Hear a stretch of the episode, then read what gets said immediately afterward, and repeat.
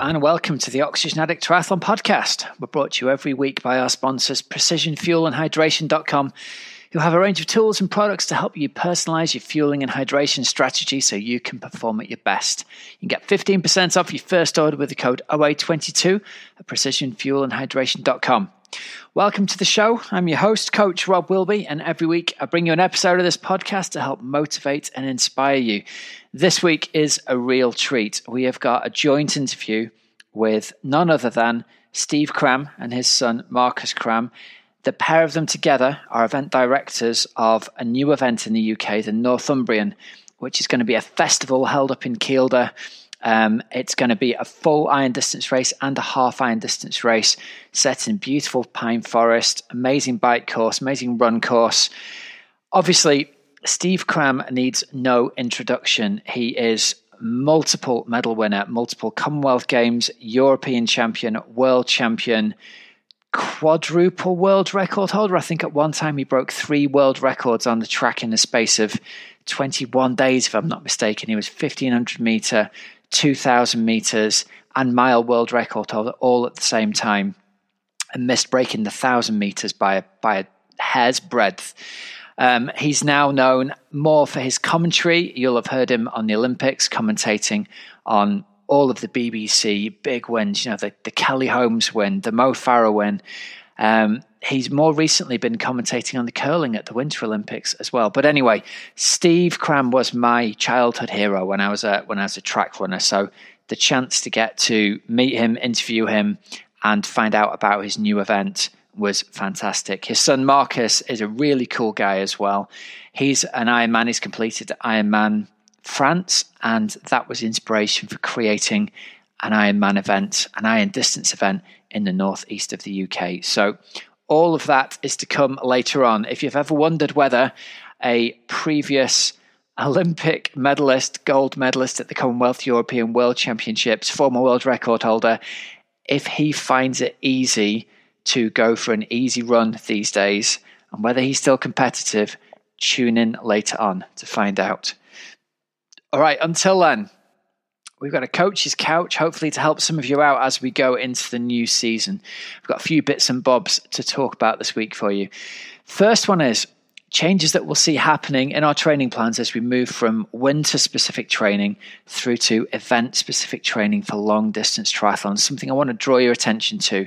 I'll talk both to our team members who are coached, and I'll also talk to people who are following their own training plans and explain a little bit about our philosophy.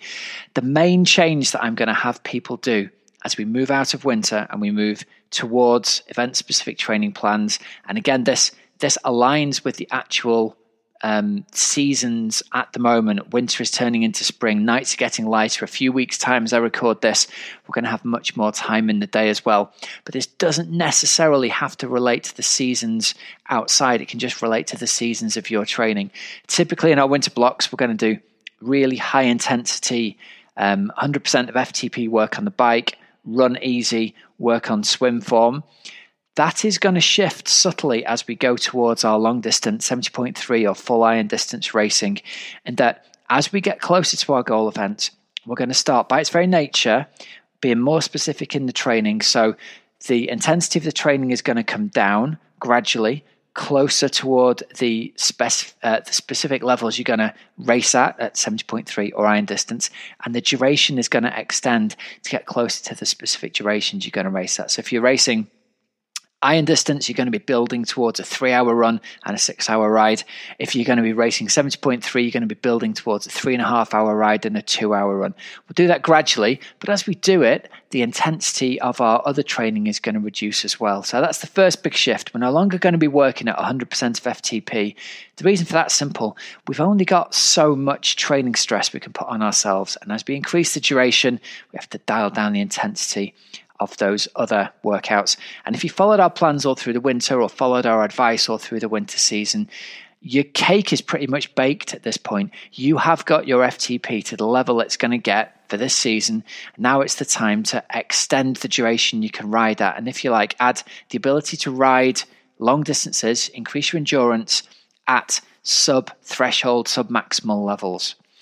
The next change that we're going to see as we go forward is I am going to recommend athletes split their long ride and their long run up. And it's really tempting, and often it's the only way to get it done if you work during the week to have your long ride and the long run at the weekends. And, and it's tempting to look at it and go, well, the run comes after the ride in a triathlon, so I should do my ride on a Saturday and my run on a Sunday.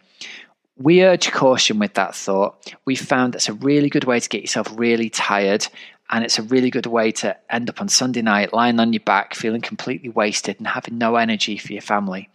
So, we are going to have you do that combination of events Saturday ride, Sunday run at a couple of specific points nearer to your event. But for right now, I recommend you split them up.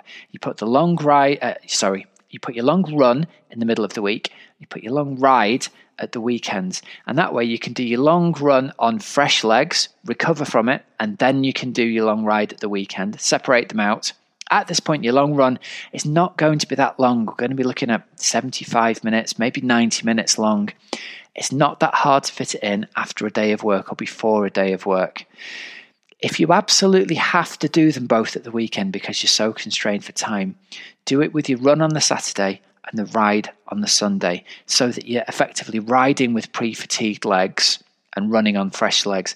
And the reason for that is it's really good mental training to ride on legs that are already tired, and there's very little risk of injury. If you're running on very tired legs, there's actually quite a high risk of picking up soreness that might turn into niggles or injuries later on if you do too much of it and if you do too much too soon in your training plan. Obviously, one of the key things about getting fitter is that as your fitness increases, you're able to do more training, you're able to recover from more training, and so you will be able to do some of these bigger back to back sessions later in the season closer to your goal event. But for now, keep your powder dry, split them up. We're still going to have you do your long run as a 9 1 run walk. That's really, really key. And I'm still going to advise you at this point in the season to just err on the side of caution in terms of how hard you're riding at the weekend. Don't have it turn into a smash fest. Just go out and ride steady conversational rides. Even if you are, even if you ride at competing in 70.3 later on in the season. Don't do those harder sort of tempo, sustained sweet spot type rides now. Leave them for closer to your goal event. Just go out and get the duration done and let the duration of the ride be your training stress rather than also trying to add on smashing yourself up the hills, adding tempo workouts, adding in a, a time trial section. Don't do any of that. Just get the duration of your ride done for now, unless, of course, your training plan says otherwise. Okay, so that's how we're going to move from winter to event specific long distance training plans. Second thing I want to talk about today in Coach's Couch is to talk about how to pace a duathlon. We've got bunch of our athletes racing either early season sprint duathlons, in some cases racing middle distance European duathlon championships, um, some of them even doing the long distance European or world championships as well. And it's quite a common question that's come up this week, which is how on earth do I pace these these runs? So first up, if you've not done a duathlon before, expect everybody to go off much harder than they really optimally should do on the first run because most people are going to run it as though it's a running race. There is going to be that really fast start, just like in a running race. That's not going to pay you back well in the second part of the run, especially if you're at middle or long distance duathlon, where it can be a 10k run followed by another 10k run, or even at long distance 10k followed by a 20k run. Pace that first run as if it is half of the full distance. So if it's 10k followed by 5k, run the 10k at what would be your 15k race pace. If it's 10k followed by 10k, you're going to run that 20k at what would be your 20k race pace. Don't be tempted to try and run that first 10k at just a little bit less than 10k pace because you're going to find that really comes back to bite you not very far into the bike leg it's and it's going to be a miserable miserable second run. If you pace this right, duathlon gives you an awful lot of opportunity to make up distance and pace on your competitors in the back half of the second run. People who've paced it badly on the first half will really blow up in the second half of the uh, second duathlon run. So that's my advice on how you're going to pace the duathlon. In terms of um, in terms of bike pacing, If you're doing an Olympic distance race, I'd say you can afford to go 90 to 95% of FTP. If you're doing a long distance triathlon at 60k, you want to be looking at sort of 85 to 90% of FTP. And if it's longer than that, dial it down again appropriately. Just ride with that second run in mind and ride knowing that your legs will feel strange, will feel pre fatigued having run before that. So you're not going to be able to put out all the power that you would usually be able to. So, in my example there of the Olympic distance duathlon, I've said 90 to 95% of your FTP. Bear in mind that after a 10k run, you're probably only going to be capable of 95% of FTP for the hour rather than the full 100. So, you need to ride with that second run in mind. And then one final point I want to give everybody. I've talked a lot about HRV recently, and we're using it more and more within our team with our coached athletes. And this is a really important point. We use the HRV for Training app, which we had Dr. Marco Altini on the show uh, last week or the week before. Really great interview. If you've not listened to that, go back and check it out. If you use the app, it turns a complex science of heart rate variability into a really easy to understand traffic light system of green means you can train normally as planned, red means take a rest day, yellow means you can still train but dial down the intensity. Now, the um, the advice I give to our athletes is if you're on a bike session, you dial down the planned intensity by 10% of FTP from what you were aiming for. Now, there's a caveat here. And again, this is on me. I always thought it's one of those things where something that you think is obvious is maybe only obvious to you. If you have a test day planned on a day when you have a yellow HRV, you don't do the test because the temptation is to start the test and think, right, well, you know, I should be going flat out, so I'll dial that back down by 10% and I'll still do the 20 minute FTP test, but I'll do it at, you know, 95% of my current FTP or 90% of my current FTP. Don't do that. If you've got a yellow HRV, it is not a good day to test. Your body's telling you that it's not going to perform optimally that day. So even if you do test on a day with yellow, and even if you have an increase in FTP, it won't be as much as if you'd waited for a green HRV day. And that's what we want to measure. We want to see what your test result is on a day where your heart rate variability is normal and says proceed as planned there's every danger if you do test on a yellow day that you're going to put yourself in a fatigue hole for two, three, maybe even four days. So, although it's a pain in the backside, and I do appreciate that people want to get the sessions done that are written, just bump that test back by a week, bump it back by three days, do your alternative session instead that day. Um, Obviously, coached athletes can contact me and get advice on that, but just don't do an FTP test, a run test, or a CSS test on a day when your HRV is yellow. Okay, um, a little bit of team news. I want to give some shout outs to athletes who've done really well this week. First up, Beth Wilmot won the Silverback Trail 10 miler. Awesome work, Beth. Unplanned race and a great result for you. Baz Harper had a 15 watt FTP increase up to 276 watts. That's up 5% in eight weeks. That's a really solid improvement there in an eight week block. Well done, Baz. Stephen Camilleri took his 10k time down to 48.55 from 49.23. So that's an over 50s recent PB. Well done, Steve.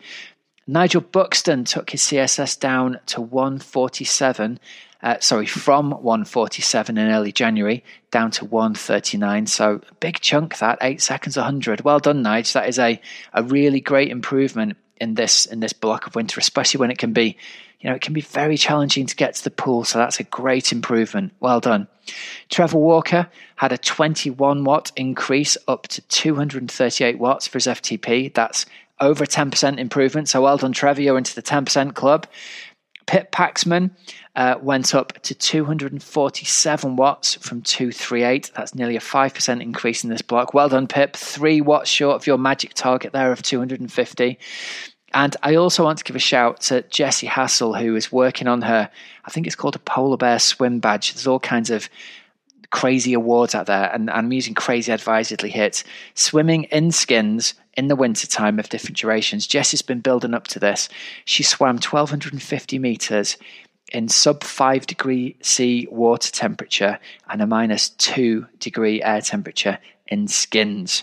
So I know it's something I wouldn't recommend anybody do this, but Jessie's incredibly driven and it's been one of her targets. So I'm really proud of anybody who sets a target and gets it completed. So, Jessie, that's an amazing accomplishment. I know that I couldn't do that in cold water. So I've got nothing but respect for you. Well done. Just before we go into this week's interview of the week, we've got a shout out here for Precision Hydration. Um, they've been our long term sponsors as Precision Hydration, recently changed the name to precisionfuelandhydration.com.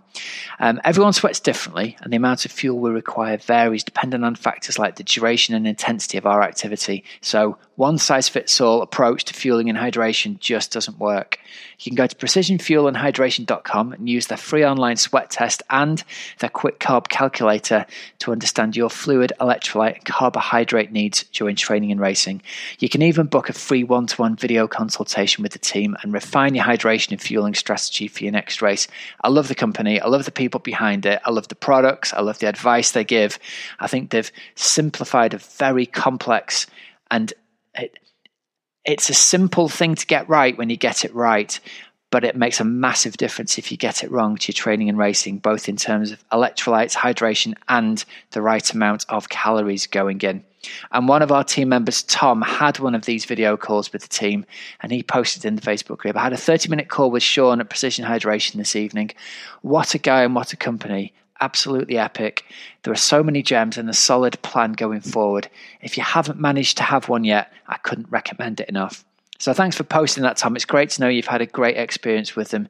It's always been my experience that anyone who has booked a call with them has had great advice, has had great, a really solid, like really well written down strategy of what to do in training and racing, and something that would just take that worry out of your mind about what to do. So, if you want to go and check that out, it's precisionfuelandhydration.com. There's a link in the show notes, and there's also a link to book a call with their uh, with their team for video consultation.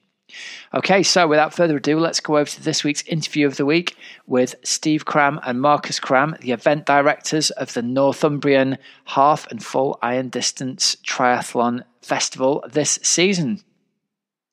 Right, Marcus and Steve, welcome onto the Oxygen Addict Triathlon podcast. It's it's great to have you with us. Thank you very much for joining us. How are you both doing today? I'm all right. Usually a bit croaky still, aren't you? Yeah, i have got a bit of a cold, so um, you know, after half an hour of talking, if my voice starts going, so that's why. but yeah, apart from that, not too bad. And your voice, Steve, must be must be worn out from all of the curling matches you've been you've been commentating over the last yeah, 30, 36, 36 curling matches, but it, it, it, all ended well, which is a good thing. Yeah, so gold and silver. I love the, every four years. It's it's a little secret indulgence, but um, no, it, it, was particularly good this time. So, but sadly, um, I don't get a chance to do it that often, so I might have to wait until next time. Yeah, awesome. Hey, well, listen, the reason we've got you on, um, listeners might be aware of this or not. You two are the father and son director team behind the new iron and half iron distance race, the Northumbrian Tri, that's going to be happening this summer up at Kielder Water. So I thought a great opportunity to get you both on. It's awesome to see the sport expanding, and the Northeast in particular is an area where it's great to see more events happening. So um, I wanted to kick off by uh, starting to ask you what what's led to you um, having a half iron and full iron distance triathlon up in that area. What's what's been inspiration for you getting this started? Um, I'll kick off and let, let, let Marcus come in, but uh, it, it's really just a, an extension of what we've been doing um, in, in sort of two ways. First of all, the location. We've been having an event at Kielder uh, for, well, 11 years now, 12 years this will be. Um, you know, Kiel is a, a, pretty special place to, to go and do anything, run, bike, uh, and very rarely swim, but um, there's an opportunity to do that. But so we've we've had a relationship with Kielder, with Northumbrian Water and Forestry uh, or Forestry England as it is now, which is which has been part of our Kielder Marathon weekend. That, that, as I said, is well established. But we obviously have a whole portfolio of other events, um, which were mainly running events to begin with. Um, and then gradually we've been we were dipping our toe in the water of doing uh, we have a duathlon in Newcastle now. Even the Kielder weekend, we have a, you know run bike run sort of duathlon event as part of the weekend. Um, so we'd always had ambitions to move into triathlon. Um, uh, at the right time. We'd actually tried to get an event, an event uh, up and running in Newcastle, but uh, water has always been a bit of an issue. Um, and in the background, though, we kept thinking about Kielder. Like, know, why not? Why not Kielder? Why not Kielder? And Kielder really does lend itself, though, to a, you know, uh, an, an, epic event, which is what which is what a, a, half distance and full distance is. So that that's really what uh, um, how we've ended up here. And it's been a couple of years and the kind of uh, thinking about it and how we make it happen, how we make it work, and um, and looking at what the market has at the moment. And you're right, you know, the northeast. Uh, we think is a good place to, to have an event like this. But Kielder itself has an attraction away from the region. You know, it's it's a it's a destination event. So so all of that kind of comes together to to make us think that you know Northumbrian is an event which we hope you know we're going to start it fairly small, and we, that's how we always work. We like to get an event really well organized and learn from the first year ourselves as well um, before we then kind of try to grow and expand it. So, um, so yeah, we're looking for a, a small but beautifully formed um, event this year in uh, in June. Now, Marcus, I know you're you're the one of the two with a with an iron distance pedigree. I was having a bit of a nosy around, and am I right in thinking it was Ironman Nice? You popped your Ironman yes, chariot, is yeah, that right? Was, a couple of years ago. Yeah, it's um to be honest, it was a drunken bet in a pub. Uh, That's how all the all the best Ironman starts, right? yeah, right. Um, and then uh, yeah, it was me and three mates, and just decided to enter an Ironman, and I did one standard distance beforehand, and then went straight into an Ironman. Um, pretty, pretty blind to be honest, but uh, absolutely loved it. Um, and uh, yeah, it, it's it was a brilliant experience. Uh, and I'd say off the back of that, obviously having event organization kind of experience, um, kind of look and go, you know, why, why can't we uh, kind of do one in Northeast? Yeah. So, um, but yeah, it's uh, I, I will do another one. But uh, he, he, didn't look like he was when he was taking part. He, he, he, was very lucky. His, his support crew was uh, myself and Paula Radcliffe. Um, a lot of pressure. Yeah, yeah, exactly. uh, and I mean, to be fair to him, uh, anyone who's been to the Nice event knows. I mean, it's a beautiful setting, of course, and you're on great swim in the sea there, and then there's pretty hilly bike ride, um, and you get up into the hills behind Nice. Um, but then the run is just on the Promenade des Anglais on the front 10 four laps, pretty much 10k sun blazing down. Yeah. Um, so yeah, I was I was kind of both going, yeah, go Marcus, and then oh, deep down you kind of go, oh my god, you know, it must be so painful. The, the, the photos from lap one, man, look look, you know, a million dollars on the run. Lap two and three, not so much. For yeah, coming into the finish, I was all right by then. So yeah. Um, I think yeah, no, that's he has done it down a little bit there. I think by by calling it the hills behind Nice, I think we're allowed to call the mountains at that point, aren't we? When you've got a, a yeah, 21 yeah. kilometer climb or whatever it is there. Um, yeah. yeah. great event, awesome. How, what, how long ago was that then that you did that? Oh, um, five, probably five years ago now. Um, yeah, five, five, six years ago. Um, and then, to be honest, since then, I kind of really enjoyed the bike and the training on the bike, and kind of off the back of that, ended up getting into road cycling a lot, doing a bit of road racing, hill climbing, time trialing, um, which is uh, where I've kind of been the last few years. Um, but as I, say, I probably will get back into doing triathlons myself um, yeah. as I get a bit older. You know, once you're into your thirties, that's tends to be your, your you know tough, tough, yeah. Steve, Steve's shaking his head here for our for our listeners at home, thinking, "Yeah, how old are you at the moment, Marcus?" I'm uh, 29. Okay, one so more left, one more year left of me 20s. so you were you were early mid 20s still then when you did your first one. That's that's good. It's good to get started early, get a taste of it. yeah, the so, early mornings in the pool. Yeah. Have you found that your your favorite is is bike training? Then I did a little bit of I'm not going to call it Strava stalking, but I've noticed you've had a, some wins in local time trials and hill climbs and things like that. What's your what's your favorite or your favorite discipline?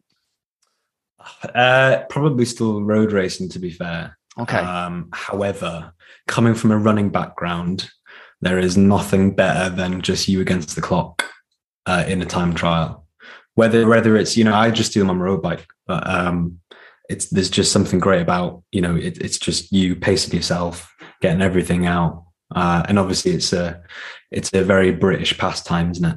Um, and obviously big part of time trial, uh, sorry, uh, triathlon, um, which is, you know, kind of with the Northumbrian kind of it, it's actually one of my favorite training rides is the is the loop for the bike. Uh, and it's actually I, I, was just riding it one day going do you know what? This would be brilliant for a triathlon because there's, there's only about six junctions within 56 miles. So it's um, you know you can just kind of get your head down and get into that rhythm enjoy the climbs uh, lovely kind of nice descents not very technical so you can really get some speed up things you know so so yeah the, the, the course is um you know kind of being well thought out from a kind of time trialing perspective. Nice. Okay.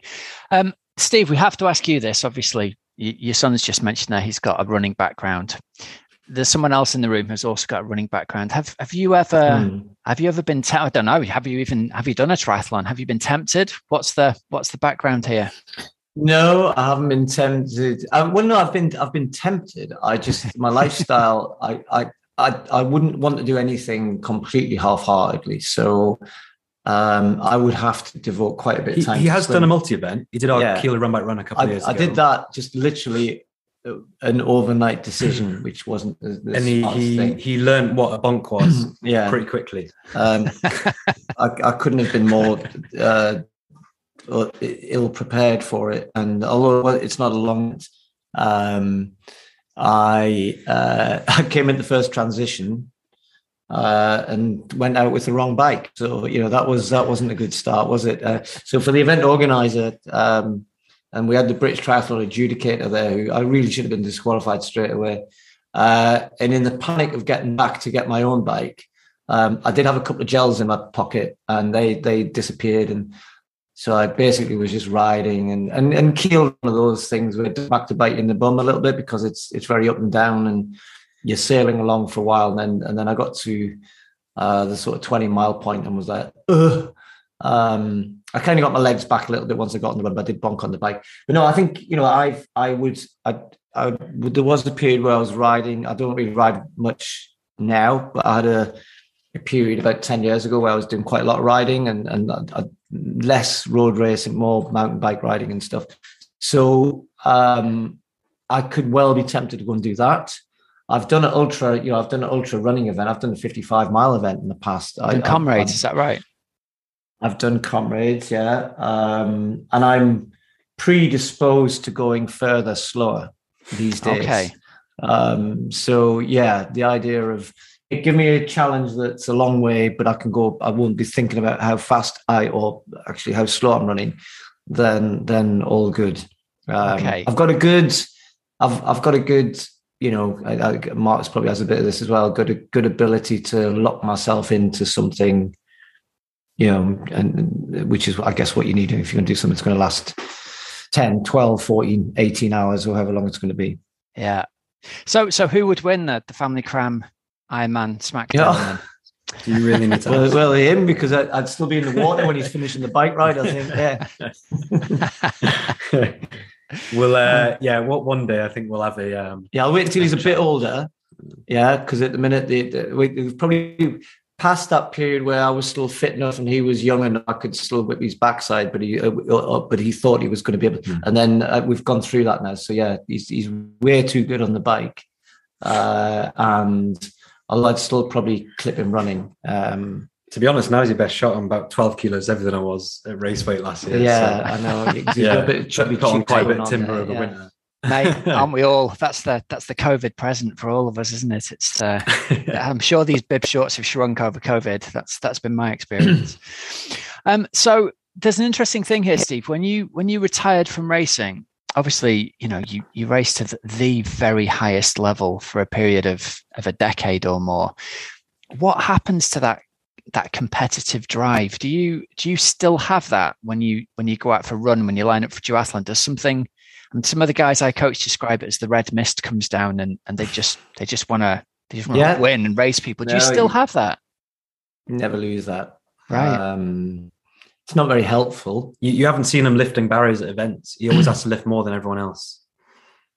Uh, it you just can't help it. I guess it's in your nature. You know, you it, it's not always competing against somebody else. You just you just want to. I think it's just about wanting to do things well. Yeah, you know, that that that's what it is. Um, but but yeah, I mean, I'm I sometimes have to catch myself. I'm, out, I'm I can be out for a run along the river in Hexham, and just see somebody on the path trail, you know, a couple of hundred yards ahead, and and I and I speed up, you know, and I'm like, why are you doing this? You know, because I'm like, oh, I want to. I've, I've been injured. I've been in China for four weeks and haven't really run. And on Saturday, I was going to an event in Newcastle. and I got run along the quayside, which I haven't done for a long time. And I came around the corner and I was really jogging. I have to jog. i have just been easing my, my calf back in. And a guy came from around the corner, different direction with a buggy he's pushing his little kid in a buggy, but he's a he's a decent. He, he's running along, and he's enjoying his run along the quayside. And I suddenly realised he was moving away from me, so I picked up my pace. And in my head, I'm going, "No, you you can't. You you you're meant to jog for your calf because you know what's going to happen. You're going to pop your calf." And then the other bit of me, which is much more deeply sort of buried, is going, "No, you cannot let a guy with a buggy run away from you." Um, so I literally ran behind him, ten yards behind him, he didn't know I was there.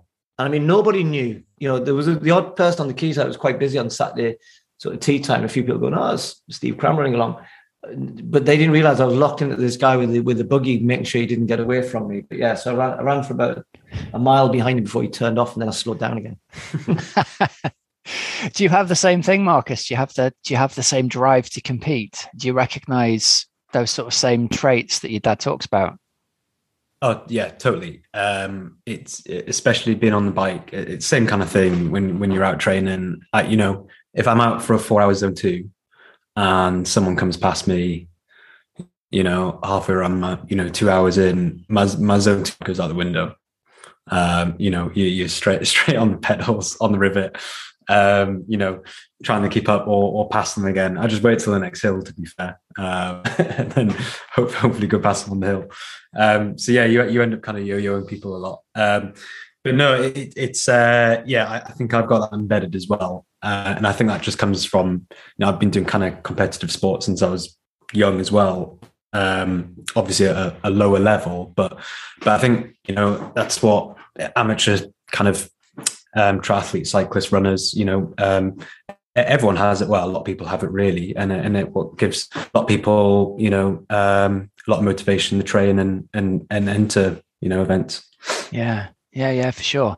What um, what traits do you think you've picked up from your dad? I mean, I'm assuming growing up, you were. I'm doing the maths in my head now. So you roughly thirty something years. Would you have been retired after, by the time by the time Marcus came along?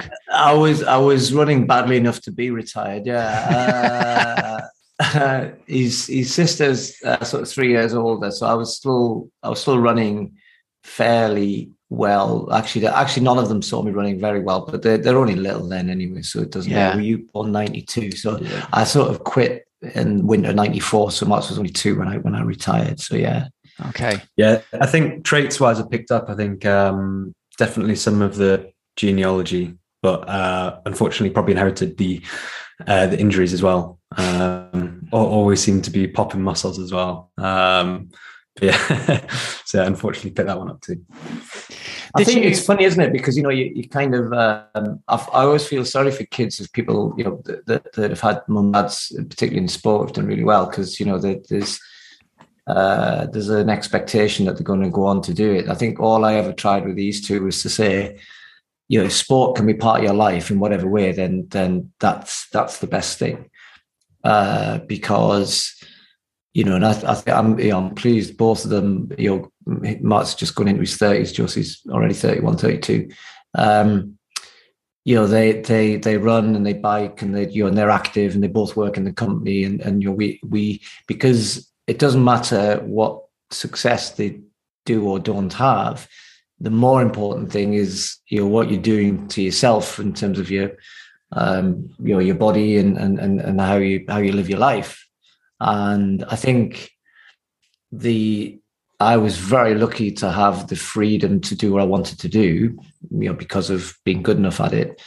Um, I've tried to give that a little bit of that to these two just by allowing them to work with with us in what we're doing, to give them some freedoms to ride and to run and to to do this on a daily basis, so that you know you're not locked into a nine to five job Monday to Friday, and you, you can only be a bit of a weekend warrior. So I think that's been you know that's something which has been nice to have or to be able to do but the, the main thing is that they're doing it you know then yeah. i hope they keep doing it because it's it's in the long term um they won't they won't beat what i can do when i'm 60 but you never know well that is one of the great benefits of triathlon isn't it that the age graded competition that, that i'm really surprised running hasn't picked up on or certainly hadn't didn't pick up on it faster i think it's it's headed that way but the ability to race people within a five year age band. And I mean, there's this there's this great old joke with the British triathlon courses we run. When people introduce ourselves, it's to ask which of the three sports did you get injured in before you came to triathlon. But there's there's always a, a piece of truth, I think, in the joke, in that you discover in the cross training aspect of triathlon that you don't have to run or ride or swim every day, and all of a sudden, a lot of those niggles go away, and you discover you can be not just like good at the sport and competitive at the sport, but not being injured and sore is a is a really satisfying way to spend your life. If you've been, you know, any runners had pretty much had sore calves twice a week from any time they've done any speed work, right?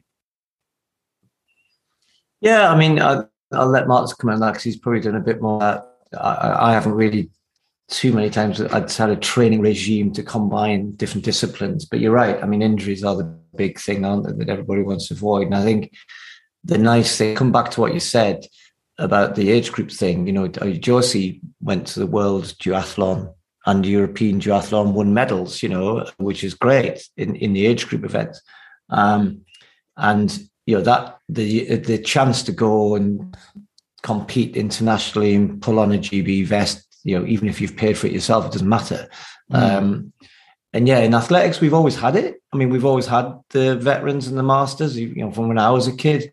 Um, and it's a strong competitive world, but it, it it's not as well organized and as well supported as it seems to be in in triathlon. Um, we we are seeing that at our running events, people are a, a lot more focused on those those age group results mm. now.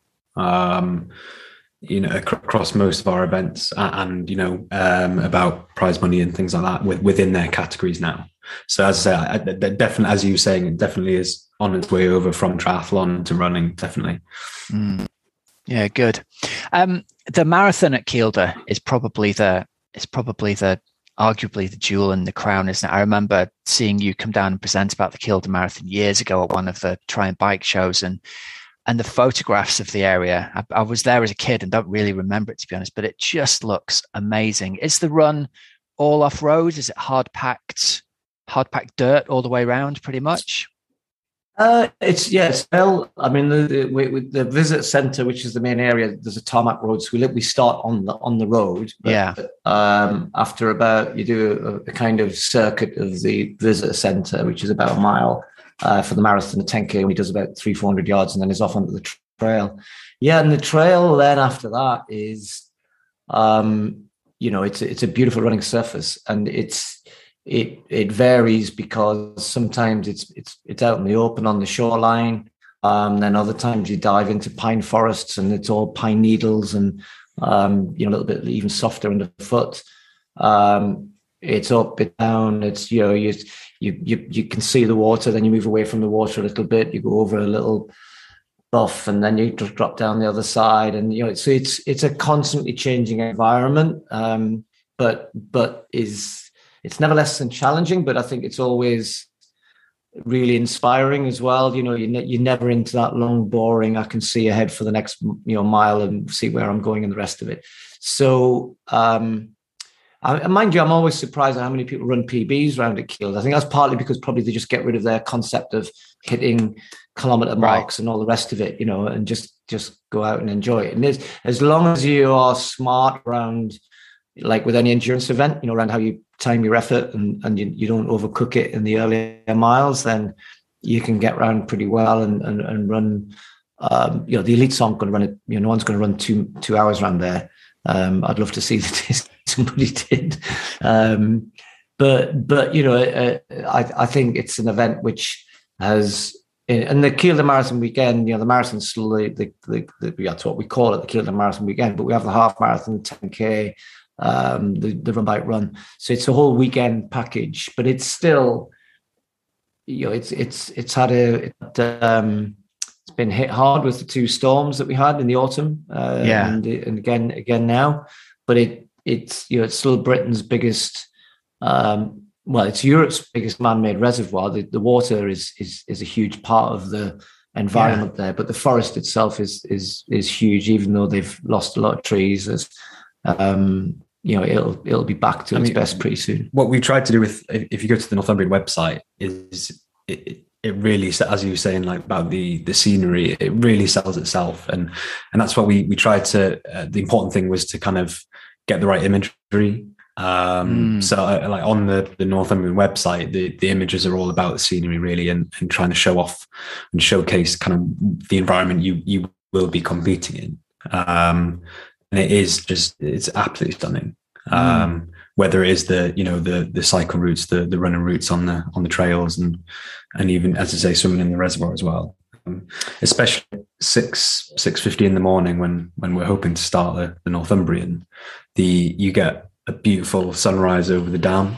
Um, it's you know when when we have our Kielder Marathon weekend and we were there really setting up, it's everyone just stops for a moment and yeah you know gets the phone out and starts watching the watching the sunrise so we're, we're hoping that we we if we get decent weather on the day um, we will have something along those lines I mean, it's become your keel. There is, uh, you you might have watched. There's been a couple of TV kind of programs about quite quite a few more recently, but on, on network stuff. And um, you know, it's, there's a lot of lodges. You know, tourism is becoming massive up there now, but it's still it's still remote mm. um, and it feels remote, um, but but it's but it is accessible. And you know, one of the things we we are trying to work with you know Northumberland Tourist Board and others to with to tell the story of Kielder because we want people to come back and you know spend weekends there and and on whatever it is that they want to do. But Marcus is right. You know, it's it, it is the star of the show. Often it's the when you're doing an event like this, it's the distance, isn't it? Oh, it's the you know, um, Ironman distance or you know, um, or it's a half. That's what people are kind of. But it's that is part of the deal here. But it's the venue that's the big star, and we know it'll be a challenge, you know, because of the very nature of of the uh, environment it's being held in.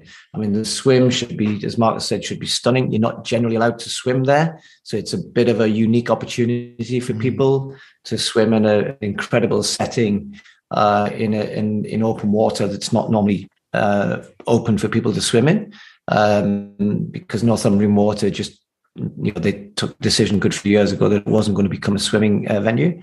Um, they've had the odd small events there. Um, the runs, as I said, we, you know, we we've talked about that, and as Mike has Marcus has mentioned, you know, you head up the valley, uh, which is even even getting out of the valley is a beautiful ride, and then then you get up into the borders and um, you know, we we hope that the even the bike ride itself will be something that people will remember. So you put that whole package together. Um, you know, we we aren't not to do this for thousands of people. We'll never have that there. We can't accommodate thousands of people. We'll start with a few hundred in year one, and then we'll kind of see how that goes. Kielder Marathon again. We have lots of buses flying around, going backwards and forwards to get people from car parks and things. We won't be doing that for this. It is one site. Um, you know, the roads are for this for cycling on. Um, but then we'll see how it grows um, in, in future years. But we're, you know, we're genuinely looking forward to, to this first year. And you know, we hope to give people a really good experience and make it one of those kind of destination events that, that people you know, get on the list and want to come and do. It, it does sound like it's something that you've got that differentiates you from the from certainly the branded Ironman type. They they tend to be city event because of the mm-hmm. logistics for it. And something I've realized as I've got older is the thing that I enjoy and the thing people enjoy is exercise in nature. There's something about an excuse to get you out into a big forest, and an excuse to get up at a time to see the sun rising that for some reason we don't do it. We don't get up and watch the sunrise every day when we could. But with the excuse of an event that starts at six, five o'clock in the morning, we're up and we're in the natural world. And I think there's something in what you said about people perform better when they're in nature and they're not thinking about the splits. And as much fun as the London Marathon is, that's a very different thing to. I think it goes back to, you know, you were talking before about that part of your brain that the primal part that wants to race people. I think there's a primal part that likes to exercise in nature because it's there's some kind of memory we've got back there. Yeah, and I mean, I, mean, I think we see it every uh, Kielder weekend anyway, don't we? I mean, we do do sets, and there there is you know there is a um, uh, you know people are running. You know that that yeah the thing yeah that, that is similar, but you know the the environment is very very different, and I think you you do see people um, who come back every year to the Kielder weekend because it's just different, you know, and they don't get to do it very often. And it, it astounds me that, you know, we've got this fabulous uh, place that many, many people in the Northeast have never even been to. And you kind of go, really? You know, Yeah. they go, oh, I've never been. And I'm going, it's an hour up the road, you know, or whatever it might be. And you could travel the whole of Europe, even parts of the world, and you, you wouldn't find somewhere as stunning and stimulating um, and challenging, you know. Um, and I mean, we also go up there for dark skies and all the rest of it. You know, there's, there's so much going on there, and it's on our doorstep, you know. And um, and it actually hasn't been there. You know, the dam was only they only dammed it in 1982. Mhm. You know, it's not as though it's been there the whole time. It was it was rolling hills with with a lot of pine forests and things. Um, and so you know we uh, I forget what the percentages of the of the UK's wood comes from Kielder, but it's quite high. I'm not sure off the top of my head. Uh, it, anyway, it's quite high. Um, so it's a working place as well. But but as I said, increasingly over the last 20, 30 years, people have come from all over the world to visit. So you're t- to sort of put an event like this on in the middle of that for you know not thousands of people but hundreds of people um, is something you know we're genuinely looking forward to. It's not to say that we're not organising it any more professionally. In fact, we'll be organising even even more if that's possible than the events we do in the city centres and things because because of the nature of the event. But we've but we've done events at Kielder. We know what to do. We know the environment. We know what the pitfalls are.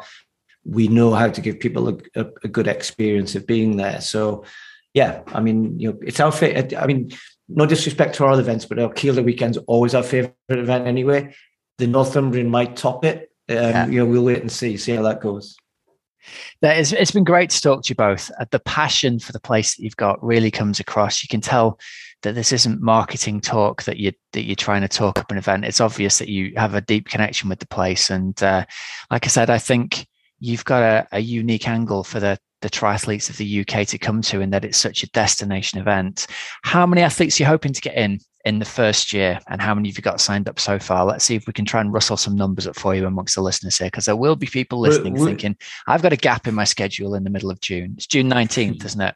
Yeah, we've got a limit of about 400, maybe 450 we can take in year one because Okay. just because of we want to make sure we do it right, and we're at we're at about 250 now.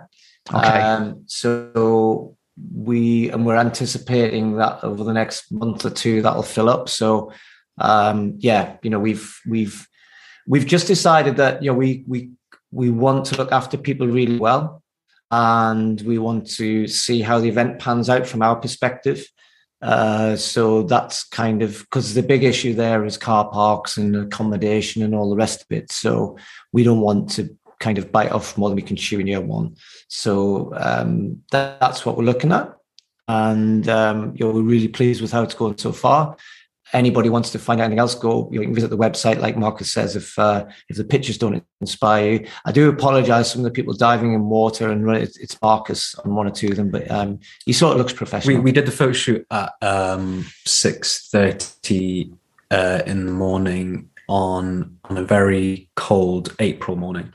so uh, although we were trying to make it look like summer June, um, you know, it was it was very cold. Um, however, take having one said for the that, team, did just you? got some. yeah, so I had to look like I was really warm and enjoying the sunshine on my bike in me in me tri suit, and, and actually it was about three degrees. Um, going up and down a hill, doing you know um, multiple photo photos. So, but uh, actually the the water temperature uh, got backdated in last June. It was 18 degrees, um, Nice. pretty tropical for the northeast. Yeah. And that, Yeah, that's yeah. perfect swimming temperature as well Yeah. for a for a half and Yeah. full. Great. Good. So website for the event. just the northumbrian.com. Great. Well, I'll I'll stick a link to that in the show notes so everyone can go can go straight there. Then you're at 250 at the moment. If you're listening, listeners, there's your chance. You've got another 200 spots to go and uh, get in the inaugural event, and it sounds like it's going to be amazing. Gentlemen, thank you very much for your time. I really appreciate you coming on the show. I uh, wish you all the best with this, and I hope we can get you back on to find out how it's gone later in the year. Pleasure, yeah. Cheers, Cheers. Awesome to hear there from Marcus and Steve. Like I said in the interview, you can tell the passion with which the two of them feel about Kielder. I think it's it's much more than just about organising a, a, half iron, full iron distance race for them. It's a deep love of the forest and the place itself. And having looked on the website, I can see why. I, I remember saying I've, I've been there as a kid myself and don't really remember it too much, but there's some great drone footage on their website of the Kielder Marathon from previous years and it looks like a really amazing place to go visit. Really tall, old growth pine trees. So, uh, yeah, it's one on my list. I'd love to get up there and visit the place. Who knows? Maybe even this year. So, if you want to find out more, you can head on over to um, the northumbrian.com. You can find out more information there. They're still taking entries. They're about half full at the moment. So, it's your uh, opportunity to get in this year uh, and be part of the inaugural event. Um, yeah, amazing stuff. Steve was Steve was my hero growing up. I was telling my son the other day that I was doing this interview with Steve Cram and his son Marcus, and as a kid, I had the Steve Cram running kit. Steve was winning the events at the time when I was a I was an 800 and 1500 meter track runner, and Steve has gone on to become, I think, because of his commentary work, he's gone on to become a a fixture of British sporting life with his work that he's done on all the athletics commentary, the Olympics commentary, the London Marathon commentary, the any major road race commentary that's happened. Now even the Winter Olympics and the curling. Um, and it, it was quite surreal talking to him actually. Of all the people I've done interviews with, um, that that was the most surreal experience. I sat there thinking, that's Steve Cram on the other side of the, the other side of the video.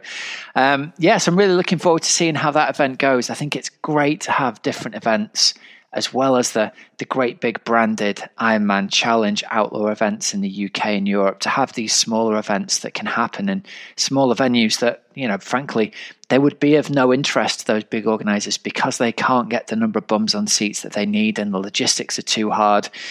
But I think there is a growing, hardcore, loyal, half and full distance event um, race crew in this country who are looking for something different, who are looking to get away from the beaten path, who are looking to get out into the wilds and see different parts of the country. And I think this event could could very well form one of those amazing must do destination events.